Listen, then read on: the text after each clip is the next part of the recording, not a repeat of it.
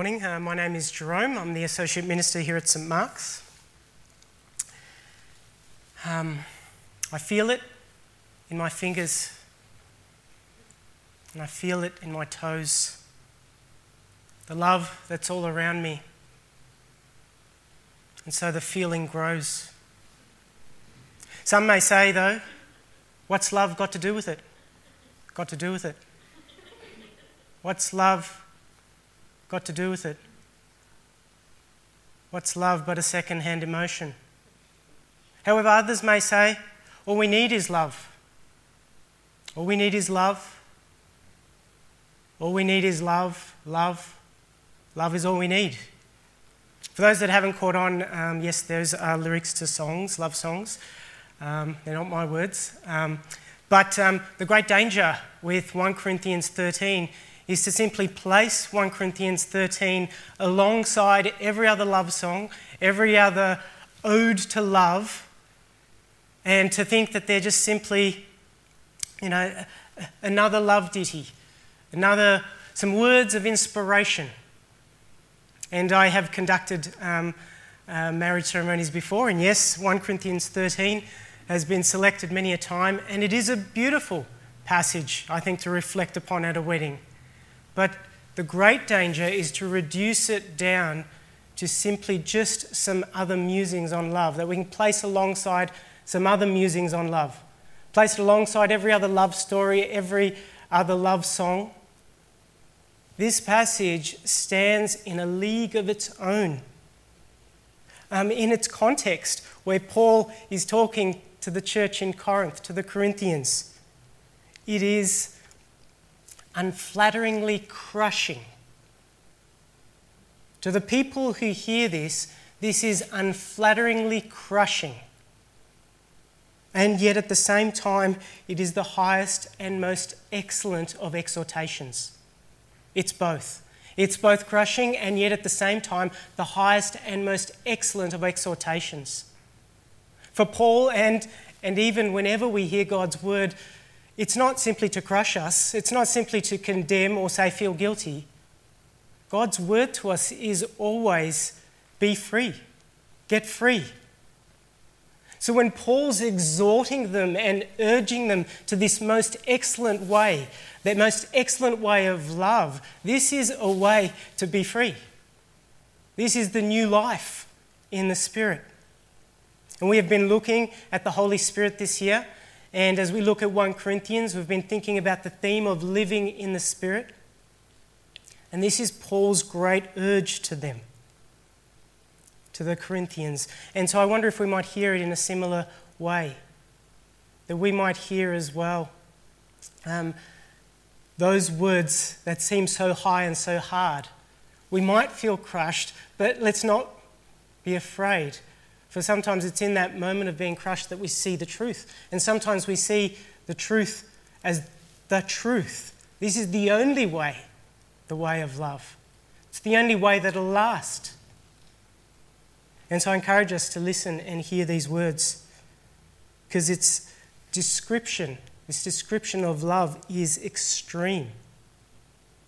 For those that um, may get lost in words, and there are many words here in this chapter. Some of you might prefer equations, and so the equation um, that one would read in these first few verses is um, that gifts minus love equals zero, or sacrifice, self sacrifice. Gifts and self sacrifice minus love is nothing, it's zero. And so at the Corinthian church, we've read in the earlier chapters this issue of um, wisdom who's wiser? This one upmanship. I'm wiser than you. I follow Apollos. I follow Paul. I follow Cephas. I'm wiser than you. And now, in these later chapters, in this later part of the letter, we're dealing with spiritual gifts. And one of the particular gifts, speaking in tongues, is in view. Seems to have become a particular issue that somehow I've reached the height of spirituality if I can speak in tongues. And so Paul starts right there. If I speak in tongues, in the tongues of men or of angels, but do not have love, I am only a resounding gong or a clanging cymbal. Think about an ensemble, an ensemble of instruments. Each instrument brings value. But here, without love, the value is nothing. There's no value added. And then what about the gift of prophecy or the gift of knowledge or the gift of faith? Well, without love, I am nothing. So, first, the value is nothing. Now I am worth nothing. But even if I possess, if I give all that I possess to the poor, if I give over my body, if, if I, if this, in this self sacrifice, if I give over my whole self, but still do not have love, I gain nothing. So there's no profit. So there's no value, no worth, and no profit. The language is extreme. This love that Paul's speaking about is so essential that without it, there is nothing of value, nothing of worth, nothing of profit without this love. This description is so high. But we have to describe this love, don't we? We have to sort of get to a sense of understanding what this is because we use the w- word love so freely, don't we? I love hot dogs and I love my mum and dad. And I've expressed two very different things here, but I've used the same word. In the Greek, um, there are four Greek words that gets translated as one word in English as love. So we have uh, storge, which is the affections we might have within a family. We have philia, which is the love we might have in, uh, among friends, a friendship. And there's eros, the uh, sexual or romantic notion of love. And then there's agape. This is God's love. That's the word being used in 1 Corinthians 13. This is God's love, His agape. And how do we make sense of this word agape? We can look at different verses in the Bible where this is used. And it's most powerfully and clearly seen in the gospel of Jesus Christ. For God so loved the world that he gave his only Son. In this is love, not that we loved God, but that he loved us and gave his Son as an atoning sacrifice for our sins. God demonstrates his love for us in this that while we were still sinners, Christ died for us. This is God's agape love. It's not a love to the lovable, it's a love to those who are not worthy. It's so other focused and centered. This is what Paul's calling and urging the church to this agape love. And when I think about this love and when I think about the extreme language and nature of it, and I think about my own love, it feels so weak in comparison at times. Some people may look upon the church or look upon Christians and think, yeah, where is this kind of love? And sometimes human love might seem like not much. Um, there's a description in Hosea. Um, which describes sometimes human love. And so, in this reference, um, Ephraim is uh, another term for Israel, the northern kingdom, and Judah is the southern kingdom. So, listen to this verse from Hosea 6, verse 4. What can I do with you, Ephraim? What can I do with you, Judah? Your love is like the morning mist, like the early dew that disappears. Sometimes our love is but like a mist, can't compare with this love, this agape love. But if you still think, no, no, I'm sure we can love like this, I'm sure we love like this all the time. Here's the test. You may have heard this test before from 1 Corinthians 13. You grab your Bible, you go to a mirror, you open up to 1 Corinthians 13, and you read verses 4 to 7. And where there's a reference to love, you insert your name, and insert your name as liberally as you like. And so it would sound like this. I'll insert my name. It'll sound like this. So I'm looking in the mirror and I say this Jerome is patient. Jerome is kind. Jerome does not envy. Jerome does not boast. Jerome is not proud. Jerome does not dishonor others. Jerome is not self seeking. Jerome is not easily angered. Jerome keeps no record of wrongs. Jerome does not delight in evil, but Jerome rejoices with the truth. Jerome always protects. Jerome always trusts. Jerome always hopes. Jerome always perseveres. Now, if you can read that and remain standing, if you're not crushed, you have arrived. Well done. But if you're like me, then those are crushing words, crushing sentiments. This love is perfect. It's not saying love is one of those things some of the time, it's saying love is all of those things all of the time. That love is too high and too hard. Is Paul asking the Corinthian church to do something that is beyond them? I don't think he is actually. So this is, this is a difficulty. He is exhorting them to this.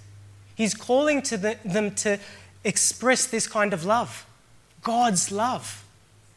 How can they express God's love? Well, in verse 8 it says, Love never fails. And the verses that follow, as you hear these final verses, it's as though other things cease, other things will come to an end, but love, this love is lasting. This love is eternal. So again, he talks about prophecies. Well, they'll cease. Tongues, they'll be stilled. And knowledge, it'll pass away. Whatever knowledge I think that I have, when Christ comes, in relation to that fuller knowledge, the knowledge that I have now will seem as nothing. But love, that remains, it's eternal. And, and Paul isn't pitting this love against gifts. He's not saying, well, don't worry about the gifts, don't worry about s- sacrificing, just love. He's not pinning them against them. He's saying, actually, no. Just before chapter 13, he said, pursue, desire the greater gifts. Now let me show you the most excellent way. Let me show you the most excellent way to pursue these gifts. Let love be your motivation for exercising, utilizing these gifts. Let your love, which is other centered, let that be the motivation.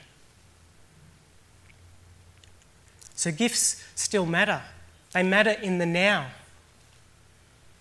But there's a way in which we exercise them, there's a way in which we desire them. But love gifts or our self sacrifice with love will have lasting and eternal value and consequences. So, this perfect, otherworldly, eternal love, how do we express this? This eternal love. What is eternal? God is the true eternal one. No beginning, no end. He is the source of this love, more than the source. The scriptures say in 1 John 4:16, God is love. Whoever lives in love lives in God and God in them. God is love. Whoever lives in love lives in God and God in them.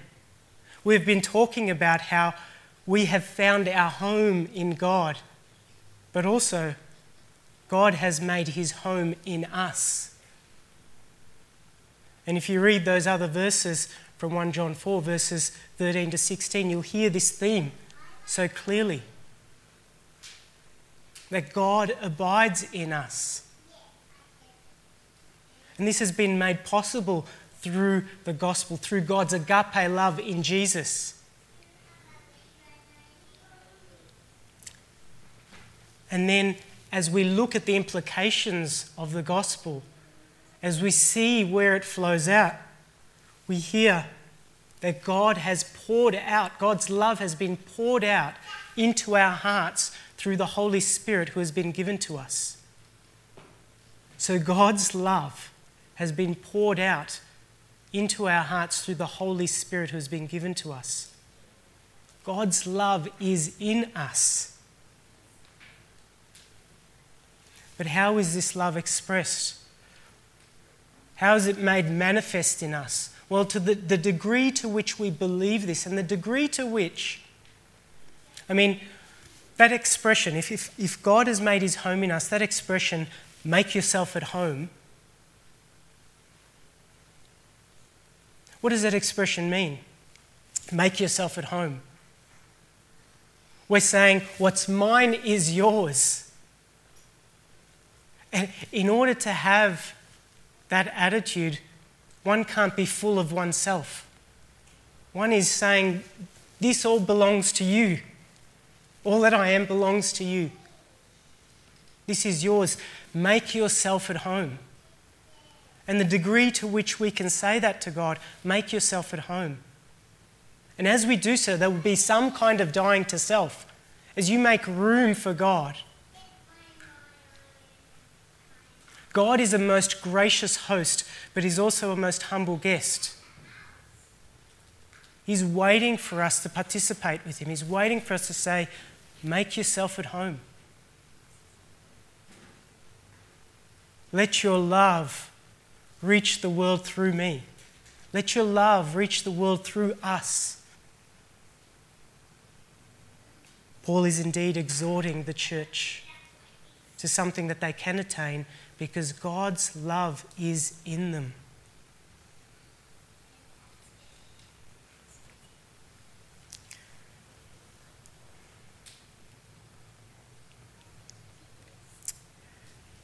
I just want to read a quick story from the Gospel of Luke.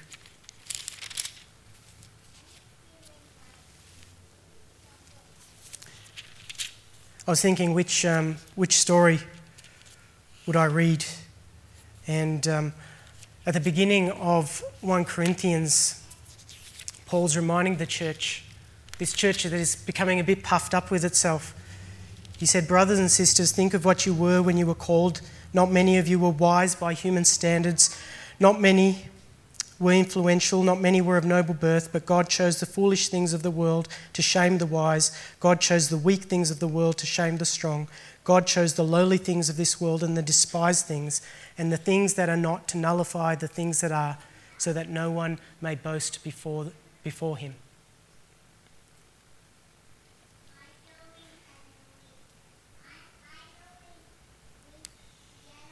And in, from that beginning, they really knew God's love.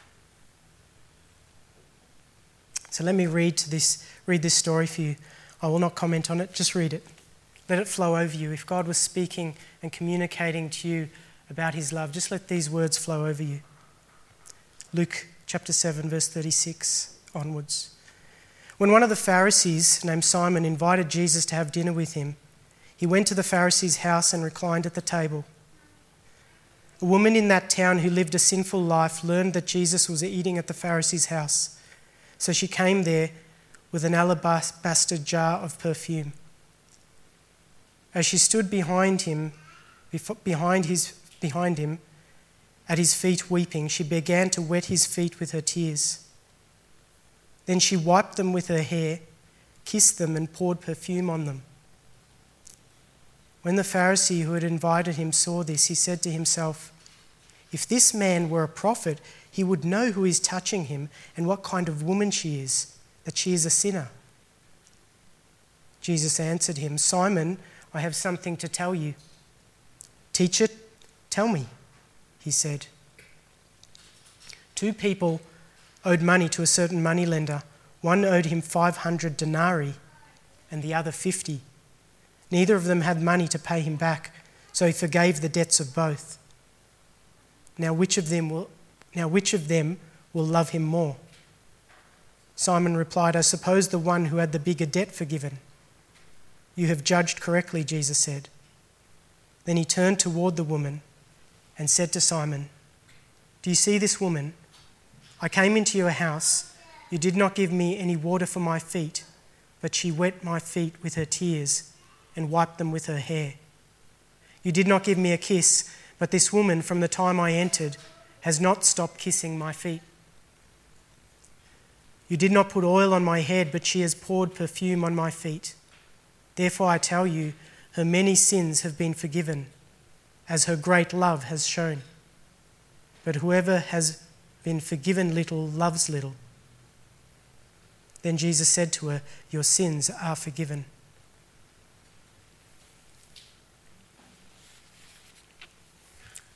Let me pray. Most loving God, make yourself at home in us. Amen.